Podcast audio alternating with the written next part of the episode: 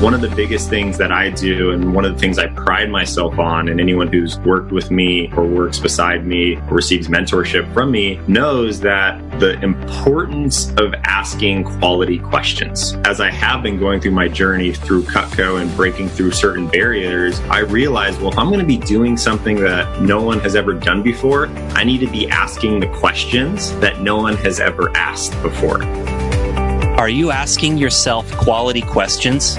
The questions you ask yourself will determine your direction, even before you find any answers.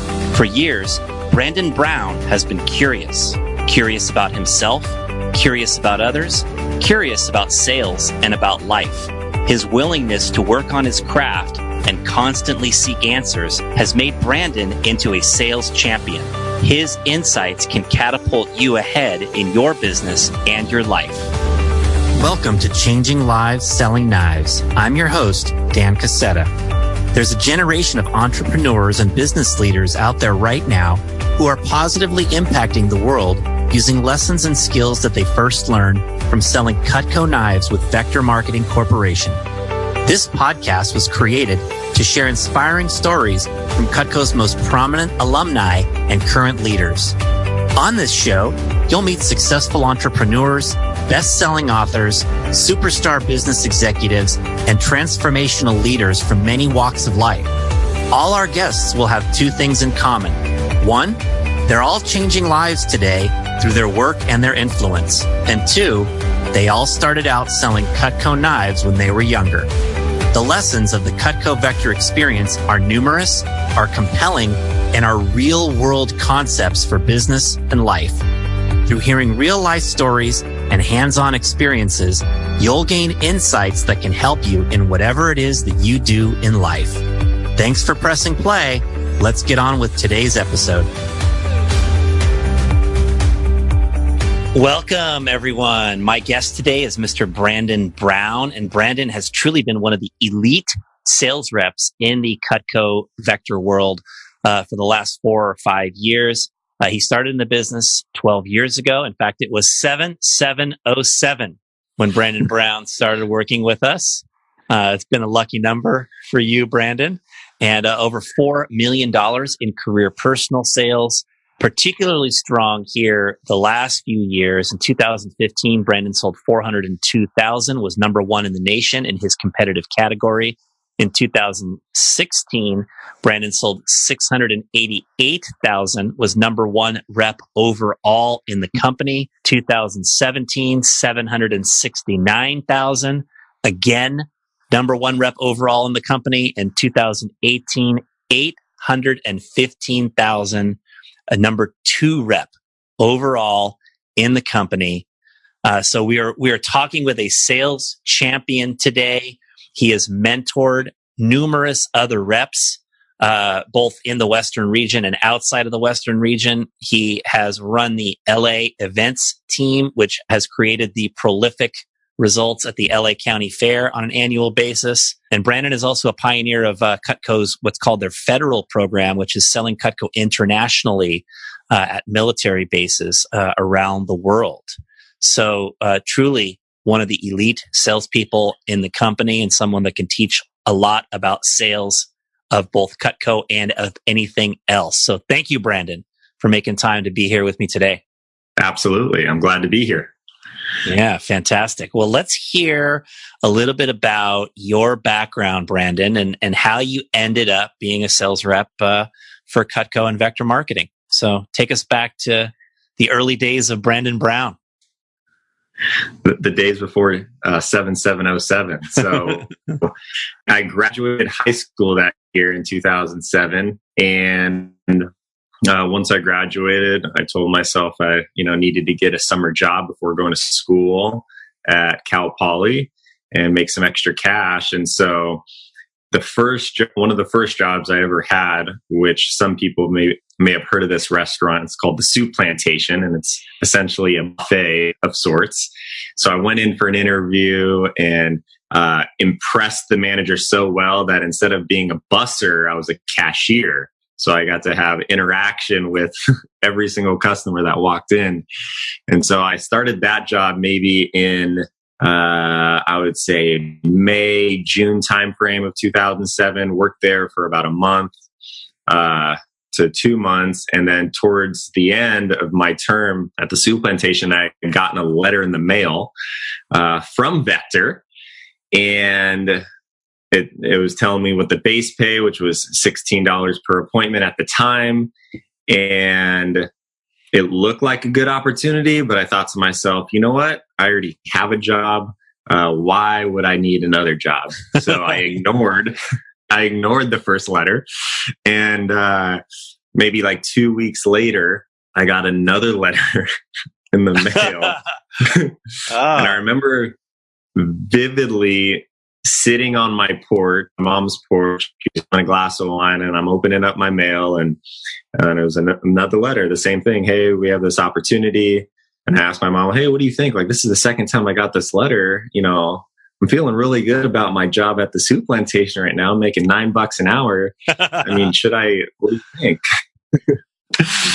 and she said, You know, it wouldn't hurt to go in for an interview at the very least. And I was Wise like, You know word. what? You're right. I'll, yeah, always put yourself in a position of choice. And so I decided to go in for the interview.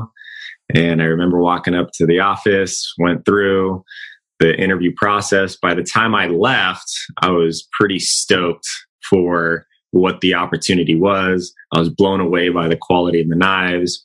And interesting enough, I, I accepted the job, went home, my mom had no clue where we even got it from, but we had one piece of Cutco. So I was giving her the full demo of every, everything I knew at that time from the interview. And then uh, went through training. And uh, it was probably about two weeks that I was still working at Soup Plantation and with Cutco Vector at the time. And by the second week and my second paycheck, I had made more than three or four weeks working at the soup plantation, I decided this was the better path and uh, quit the soup plantation and went Cutco uh, for the rest of that summer. yeah, awesome, awesome. So, and, and this was in Southern California, right around Pasadena. Is that where you started? Pasadena. Yep, born and raised. That's where I started, and still am today. And you're you were a student at Cal Poly Pomona. Is that correct? Yes. Mm-hmm. Yeah. I um, got my degree in business finance. Took me about five years, four and a half to five years to graduate. And during that entire time, I was selling Cutco on the side, paying my way through school, paying for books, paying for my car. Pretty much everything came out of uh, my pocket. And Cutco was the vehicle, Vector was the vehicle to make that happen. Yeah. Awesome. Awesome. Well, most Cutco reps experience a variety of different challenges as they're getting started with the job and they kind of learn from those experiences and grow. What were some of the challenges for you as you were getting started? Yeah. So I would say there's a few that probably stand out to me. Um, one was stepping outside of my comfort zone. In general, in high school, I would probably define myself uh, more of an introverted person. And even today, I would probably fall more on that side of the spectrum. Since then, I've obviously learned to tap into both sides being in sales, but that was definitely something that was very uncomfortable for me. I didn't like speaking in front of, you know, large audiences or, you know, talking with people I didn't necessarily know. And so being in sales and in a job like Cutco Vector, where I was going to people's houses and demonstrating uh, the product, you know, it was uh, definitely different and unique. And so I had to really challenge myself in that way. Um, but I saw the opportunity. So that would be one of the the challenges. You know, I also in the first few months and and really the my whole college career while I was selling Cutco, I was constantly being faced with the challenge of having to make a choice make a choice between being popular and hanging out with my friends and having fun and doing the things they were doing that summer or any summer throughout the college years or choosing to work and you know build a business and work on myself and do the things that I knew were important to help like forward my career in the right direction. And there was a lot of times where I got a lot of backlash from my friends. And these are people I've known for 5, 10, 20 years. And they were always giving me a hard time. And so I was constantly battling that. And, you know, I'm really happy with the decisions I made and looking on it now. It was definitely, I made the right decisions in choosing to work and sacrifice some time with friends and family to uh, put myself in a position where I could succeed at the highest level. And I would say probably the third largest challenge was specifically my first conference I went to. I remember seeing someone sell $10,000 in Cutco for a two week contest. I just remember looking up on that stage and being blown away by how impressive that was to be able to sell $10,000 in two weeks. And I told myself at this next conference, which they call summer conference two, that I was going to $10,000. And so I went out and did that. I literally hit the number on the very last day, very last appointment, just barely squeaked over. But what was interesting is after that came the challenge. And it was the challenge of, well, now I have to perform at this level constantly. At least this is the story that I was telling myself, the narrative. And I began to just kind of like fizzle out of, out of Cutco, at least it seemed. I wasn't doing any more appointments. I was starting to like just kind of blend into the background because there was all this pressure that I was putting on myself that, hey, you need to sell at this level constantly. If you did it once, you have to do it always. And I remember my manager sharing with me, like, hey, no one's putting this pressure on you. This is like completely self imposed pressure. And why don't you just commit to coming to the meetings every week and doing three to four appointments while you're in school? And I was like, I can do that. That's easy. And it was just, you know, retraining myself to know that, you know, there's seasons of really hard work and then there's seasons where you don't have to work as hard and understanding the the balance between those versus like go go go all the time and uh big challenge but also valuable lesson so those would probably be the three main challenges i experienced within my first six months on the job. Yeah awesome awesome. You know when you think about the the expanding your comfort zone lesson I think it's helpful for people to be reminded of why they're doing what they're doing. Like for almost any Cutco rep, part of why they're doing it is to expand their comfort zone, is to grow and develop new skills and have new experiences. And for people who may be listening who are outside of Cutco, I think that's true for a lot of the things that we do. There are a lot of things we do where the, the actual purpose is for us to gain new experiences and to gain new skills. And you only get that by pushing the envelope on, you know, what you're most comfortable doing right now. So it was, it's awesome that you had that lesson early on. And when I think about the lesson of choices, I, I also think about the idea of choosing to do things that add value in our life, that add value towards our longer term objectives. And I don't think anybody should be, you know, sacrificing all of their friend time and family time for work, of course. And I'm sure to be fair that you had mm-hmm. plenty of fun, you know, during those summers also, but you were choosing to invest your time into something you knew was going to have longer term value in your life, right? Working here and being around the people that were here and gaining the skills. And, and that's probably what has helped accelerate your path in life uh, to where you've achieved far more than most anybody your age at this point. So I think that's a valuable lesson as well. So it's cool to hear about you going for a 10K push, knowing what came later. And uh, I'm quite certain we'll get into that here in just a few minutes. But uh, you left the business temporarily around 2014. And mm-hmm. then mm-hmm. when you came back, it was like you were a new man. Like there was a fire and an intensity about you that I think few people have ever seen. And uh, I think it'd be helpful for people to hear, you know, what brought you back to the business after that short stint away, and uh, and what contributed to you going out and right away in 2015 selling over 400,000 and being number one in the nation. Yeah, absolutely. So what was interesting is one of the main reasons why I left Cutco, which is around 2013, 2014, was because I had just graduated college. I had hit like the most prestigious award at that time, which was the Rolex. And I had my degree and I was like, okay, on to something else. At least this is what I thought I needed to do. New chapter, right? and also just there was a level of uh, ego that I had with myself is like, oh, I can't do the same job that I had when I was a freshman in college. That would look bad to everybody else. Mm-hmm. Right.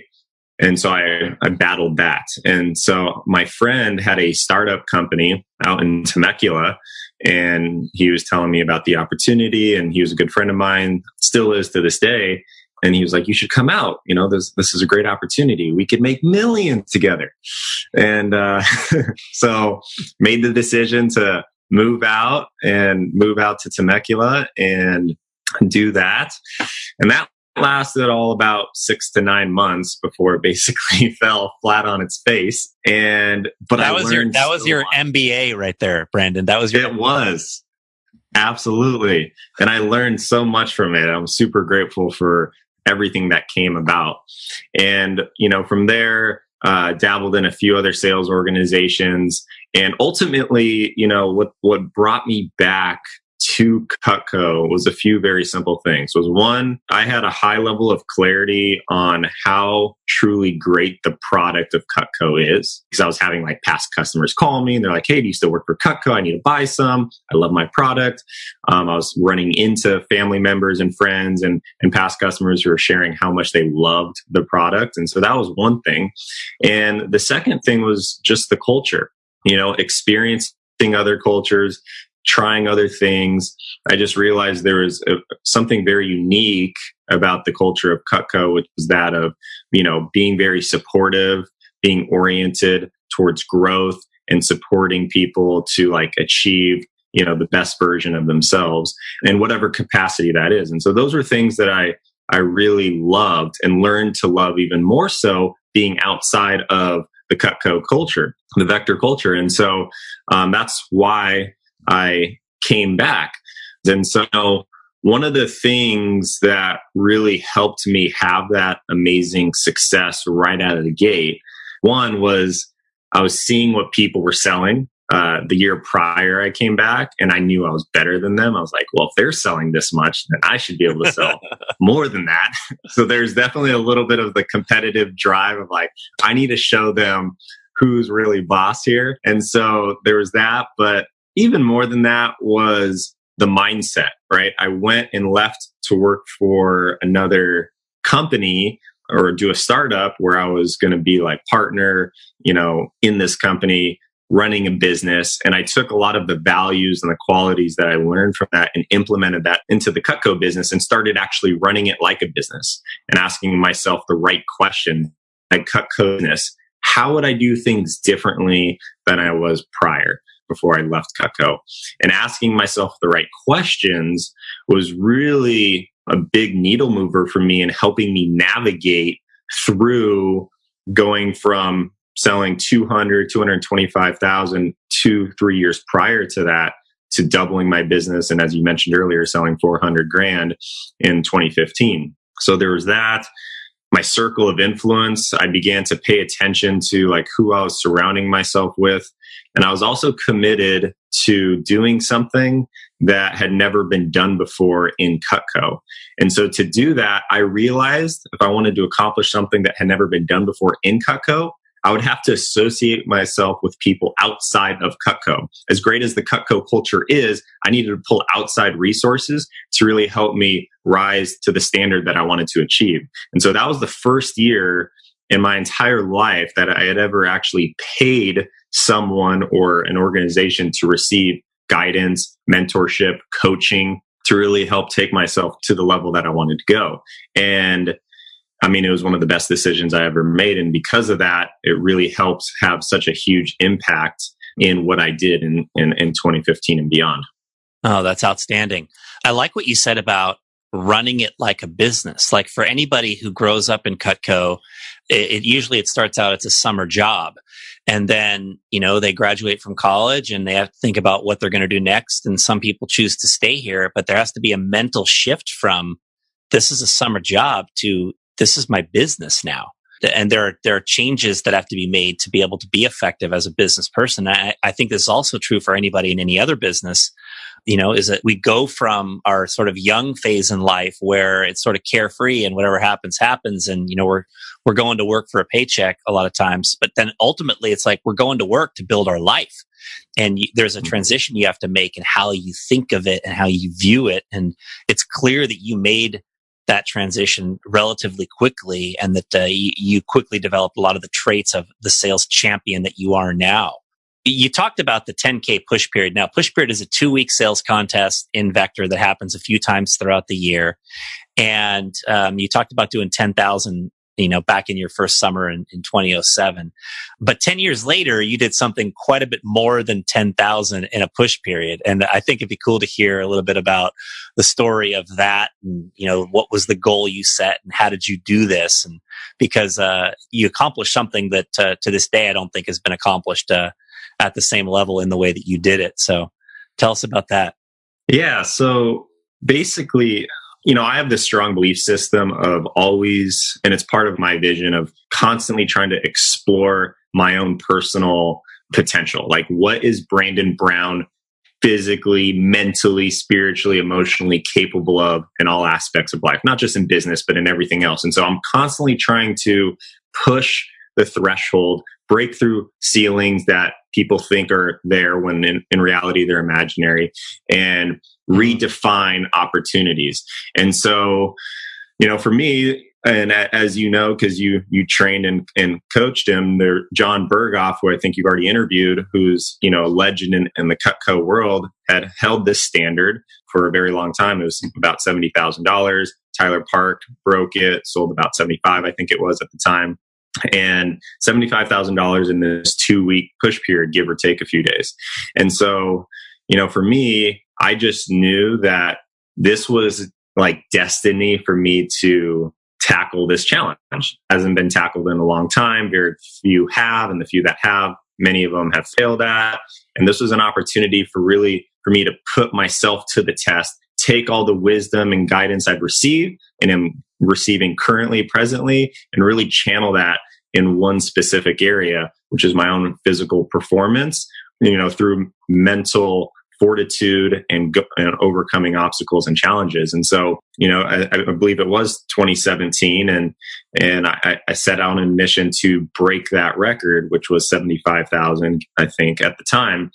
And what's interesting is that the preparation for me personally started back when I was planning my year of where the sales going to come from. So it was about eight to nine months of like preparation, planning, strategy to make sure that I was going to show up ready to crush this goal. And so that's what I did, you know, made sure I was honing my skill sets, doing everything that I needed to make that happen.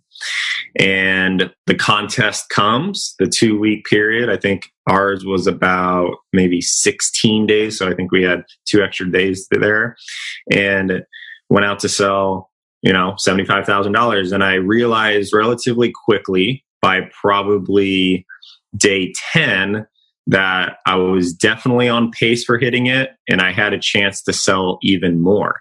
And I remember that one asked me, well, well you can sell the 75,000 or the 80,000 and break the record or what was your initial reason for doing this to begin with? And I was like, oh, to challenge myself to see what I'm fully capable of. And it was that powerful question that was asked to me, you know, three or four or five or about five days before the contest ended that really made the mental shift of, you know what? I'm going to really push the boundaries and push the limits. And I was like, I'm, I'm going for a hundred. It was like just, I made the decision that that is what was going to happen.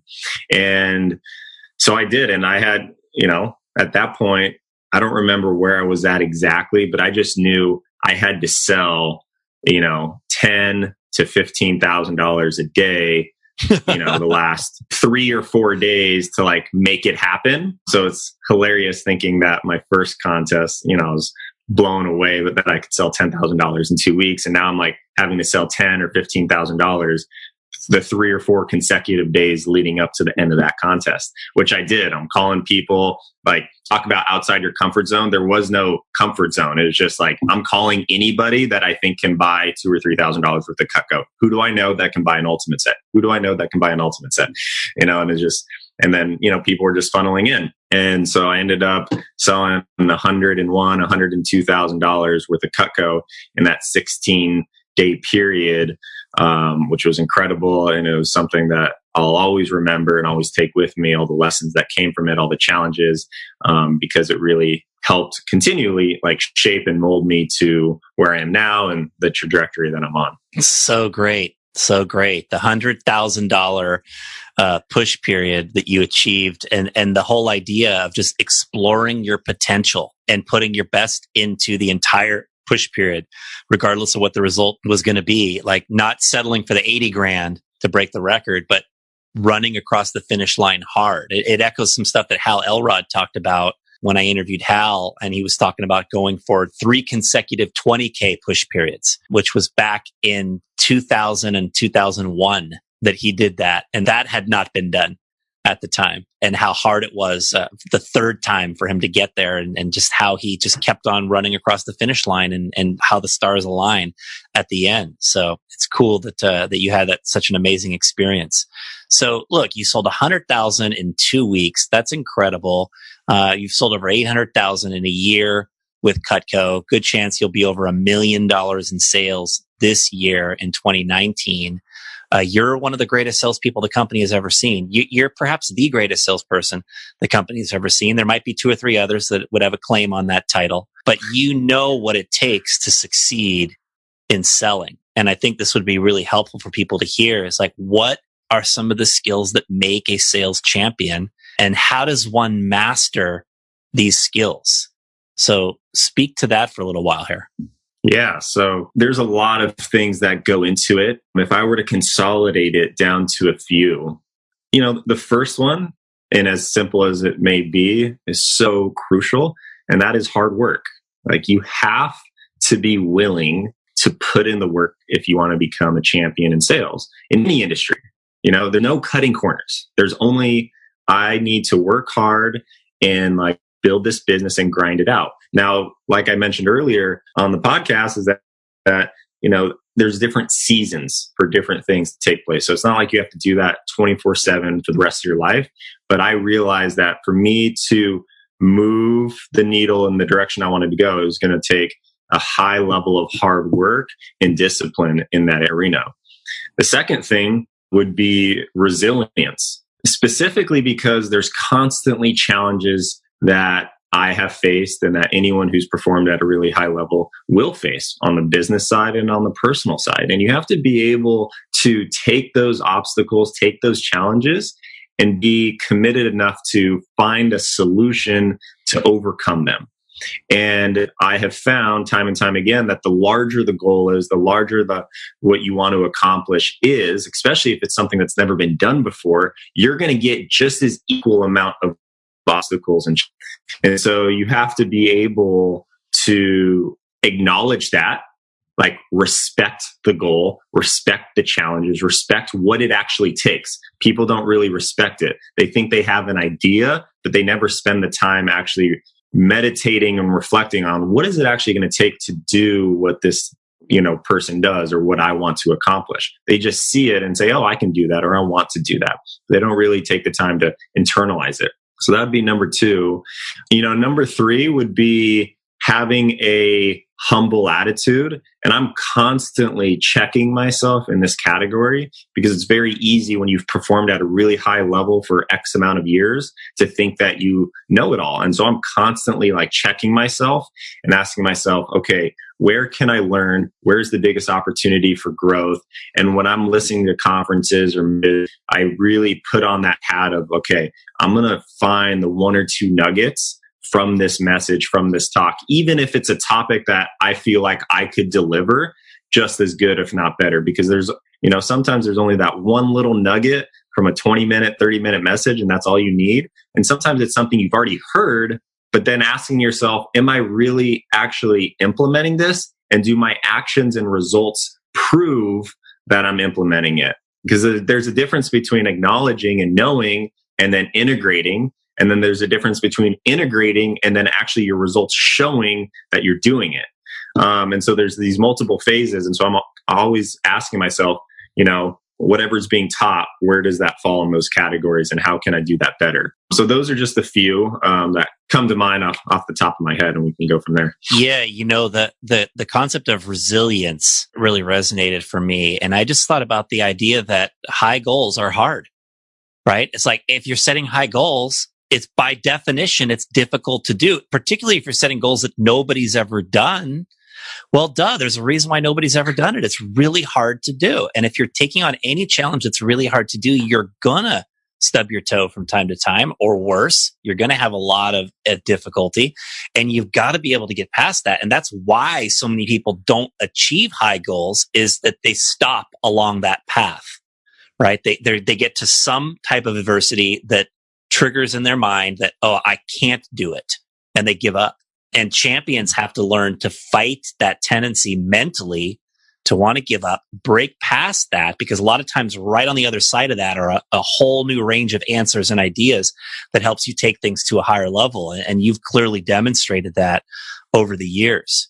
I feel like the, the idea of humility is important because it, it creates a, a hunger, creates a hunger for more when you develop that. And, and that, that's critical as well. One of the things I've admired about you, Brandon, is that when you teach from the podium, your words are so precise and they're so effective.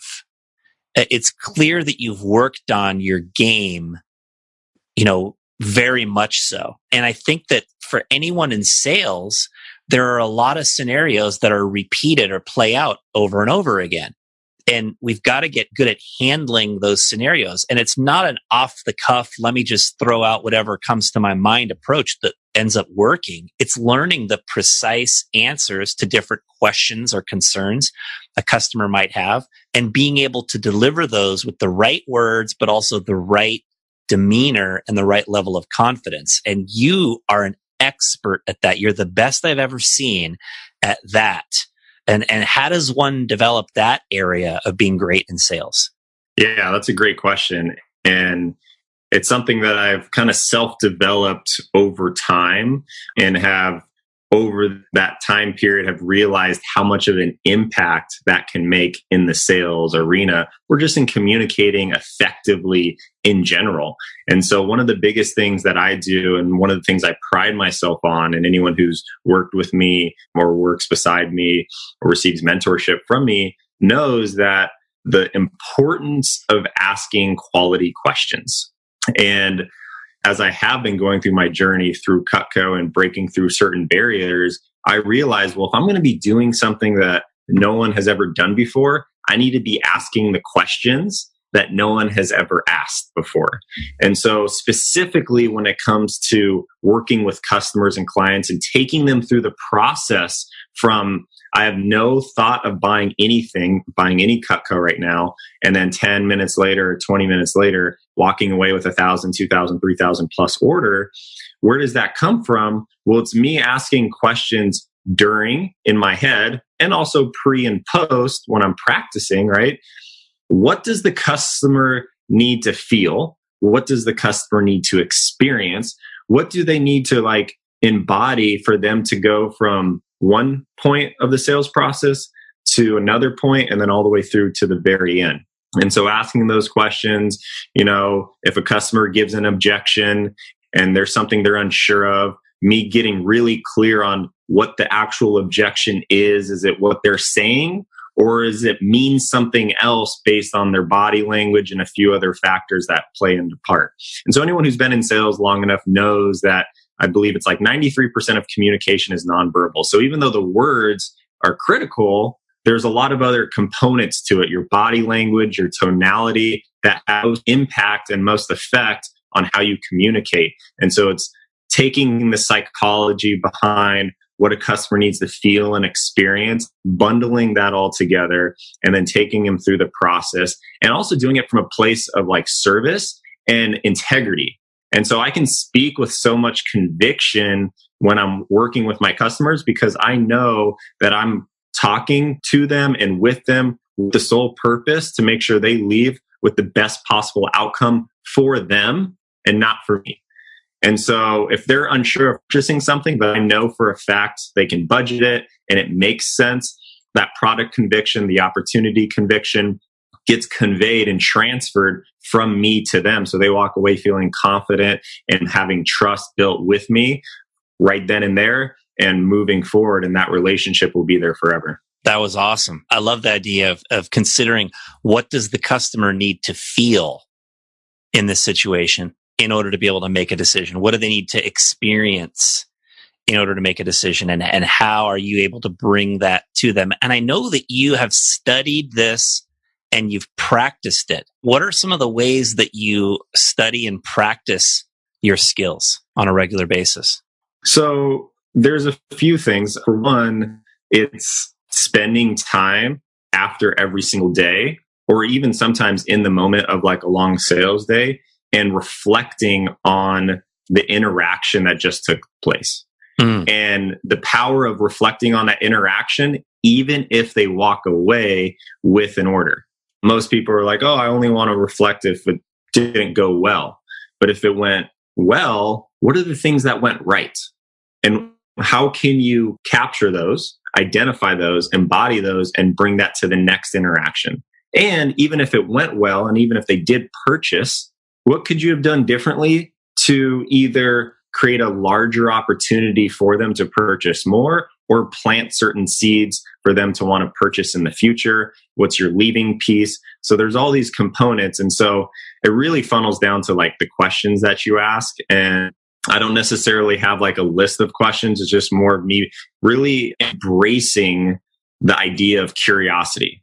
It's like the more curious you can be, in any scenario, in any dialogue, in any conversation, personal or business, you're putting yourself outside of your own shoes and in their shoes and the shoes of the environment and really making sure that you're going to be as effective as possible in that conversation. And so you can see from different lenses versus the one lens that most people look through, which is their own. Yeah. Wow. Uh, the, the idea of the power of reflecting an appointment at the end of an interaction with a customer at the end of your day. I can remember learning this from Jim Rohn, you know, many years ago. He, he used to always talk about the importance of reflection and taking time to gather up the lessons that we've learned. And so many people don't do that. It seems like such an, a simple, intuitive concept. It's like to make sure you gather up the lessons and ideas that you've gained today, this week, right? So that you can invest them into tomorrow and next week and, and your future. And, and most people just sort of go along doing what they're doing day to day without ever taking that step, right? To reflect and gather up the lessons so that they can gradually refine what they're doing to make it perfect. Because this is what I've seen you do in your sales approaches is just really like fine tuned to the point where every time you teach, like people have their jaws open, like, Oh my God, that was so good. And the way it got so good was it started out maybe not good or maybe half good, but you worked on it and you crafted it and you, you know, gradually got it to the point where you be, have become the best. So it's, it's well, been awesome to see you do that. Right. And so what I would share with you, Dan, is that's totally true. And what's interesting is that we live in a world where there is constantly support and encouragement to look externally for answers, validation, you know, whatever it is. And so you're constantly looking externally. You're constantly not looking inwards. When I truly believe all the answers that you need, all the reflection can come from internally, but you have to A, be aware of that and B, get curious and C, actually spend time, right? Create space to actually discover what that is. And so you know, the idea of white space. Like, do you have white space in your schedule? Most people don't because again, the external constantly encouraging us go, go, go, go 24 seven. So you're just basically in this rat race. You're in this like rut and you might be succeeding and you might be succeeding at a really high level, but you're never taking a chance to take a step back and breathe and reflect as we were talking about earlier and see like where am i? And am i uh, even on the right path that i want to go? And coming up for air and realizing you know what? I'm not on the right path and i want to be going this direction but you'll only know that if you have the space if you have uh, if you create enough you know space for yourself to go through that process. And so that helps just in business in your journey in life personally or professionally and also just like working with customers and asking yourself what does this customer need to hear or feel right now to really make sure that i can have the biggest impact on them in this interaction? Awesome. Awesome. That was great insight you know, I'd like to wrap this up, Brandon, by just hearing, you know, what you're most excited about for your future and and how does Brandon Brown aspire to change people's lives in the years ahead through your work or through your influence outside of work as well? Yeah, absolutely. Uh, that's a great question, and and I would just share that I've come to build such a strong love for Cutco and for Vector and the culture and the company and the opportunity. I just think it's a beautiful thing. And I've really taken it upon myself over these last few years to really make this a place for me to impact at the highest level. And so for me, like as I shared earlier, I'm constantly working to explore my full potential. But the reason I want to do that has very little to do from like a selfish point of view, but more so of I know if I explore my full potential, I can encourage and inspire other people within the Cutco realm and even outside of the Cutco realm to explore their full potential and to test themselves and challenge themselves and grow outside of their comfort zone. And so these last few years, I've just really been able to see my hard work in a lot of different ways unfold and have that ripple effect with the people that I'm mentoring within the Cutco community, um, people that I coach and mentor outside of the Cutco community, even if it's just a friend who's looking for guidance. And I, I'm beginning to see them respond and want to be better themselves because they're seeing what I'm accomplishing. And so, you know, I love Cutco. I think I'll always be involved with Cutco to some capacity for the rest of my life because it's such a great platform and I've built such a great community here. Um, but, you know, for me, my mission is to inspire and impact people at the highest level. Um, and I'm not necessarily sure like what that would look like long term 5 10 15 20 years from now but i know that right now the skill sets that i'm learning to be able to lead others and lead myself first and most importantly, and then lead others and help those people become leaders themselves so then they can lead people is the path that I'm on and what gets most fired up and most inspired. That's awesome. That's awesome. Well, hey, if Cutco reps or anybody outside the business want to connect with you on social media, what are the platforms that you use? So I use uh, Instagram and Facebook. They're mostly just my personal accounts. I don't know what the user handles are. I guess I could look them up. But yeah, those are the, those are the two. Facebook and Instagram. We'll we'll get the handles in the show notes here for sure. Well, uh, Brandon, just to, to wrap this up, I can say some things about you that I've observed here in the last few years, especially getting to work more closely with you with the relationship that we've had. One of the words that comes to my mind when I think about you is thoughtful. Not like the way of like being considerate to others. You, you are that also, but you're thoughtful in this idea of reflecting that you just talked about recently, right? Like you really think about what you're doing. You think about your life. You think about your business. And I also feel like you're deliberate like you're very deliberate about and very intentional about what you do, how you do it, who you spend your time around.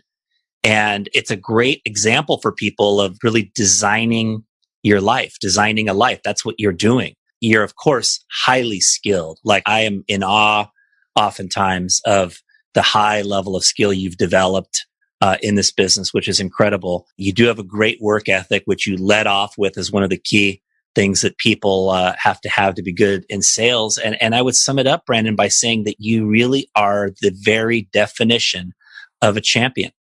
All of the things that it takes for someone to be a champion in any endeavor in life, you've got that package. You've put it together and it's been awesome to be able to work with you here these last few years and to see you continue to grow and develop. And, and I really appreciate you taking the time to share your insights with the audience here today. Thanks very much. Absolutely. Thank you. And those are really kind words. I really appreciate that very much. Awesome, man. Well, have a great rest of your day. All right. You too. The great Brandon Brown, everyone, Cutco sales champion.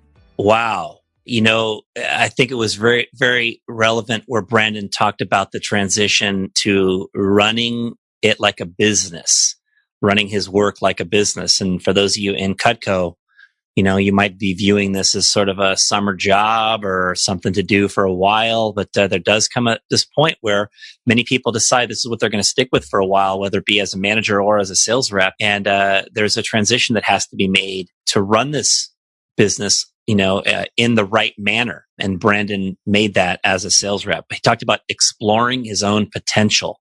And I loved that part of the interview and, and, and how valuable that was, but exploring his own potential and what's possible. And, and, and for so many people here could think about how you could do that, uh, and set big goals. And then it's important to respect the challenge as he said. Somebody once taught me don't underestimate the challenge and don't overestimate yourself. And for a lot of people who, you know, work in Vector and succeed as a sales rep, we, we tend to think like, okay, it's going to be great everywhere we go. We're going to do well everywhere we go. But it doesn't always happen in that manner. And in anything you do, there tends to be a learning curve that's necessary. And it's important not to underestimate that challenge or overestimate yourself. The power of reflection and how valuable that can be. And then, of course, never forgetting the importance of simple hard work.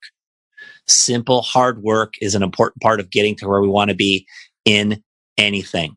I hope you enjoyed this interview with one of the top Cutco salespeople of all time. Mr. Brandon Brown.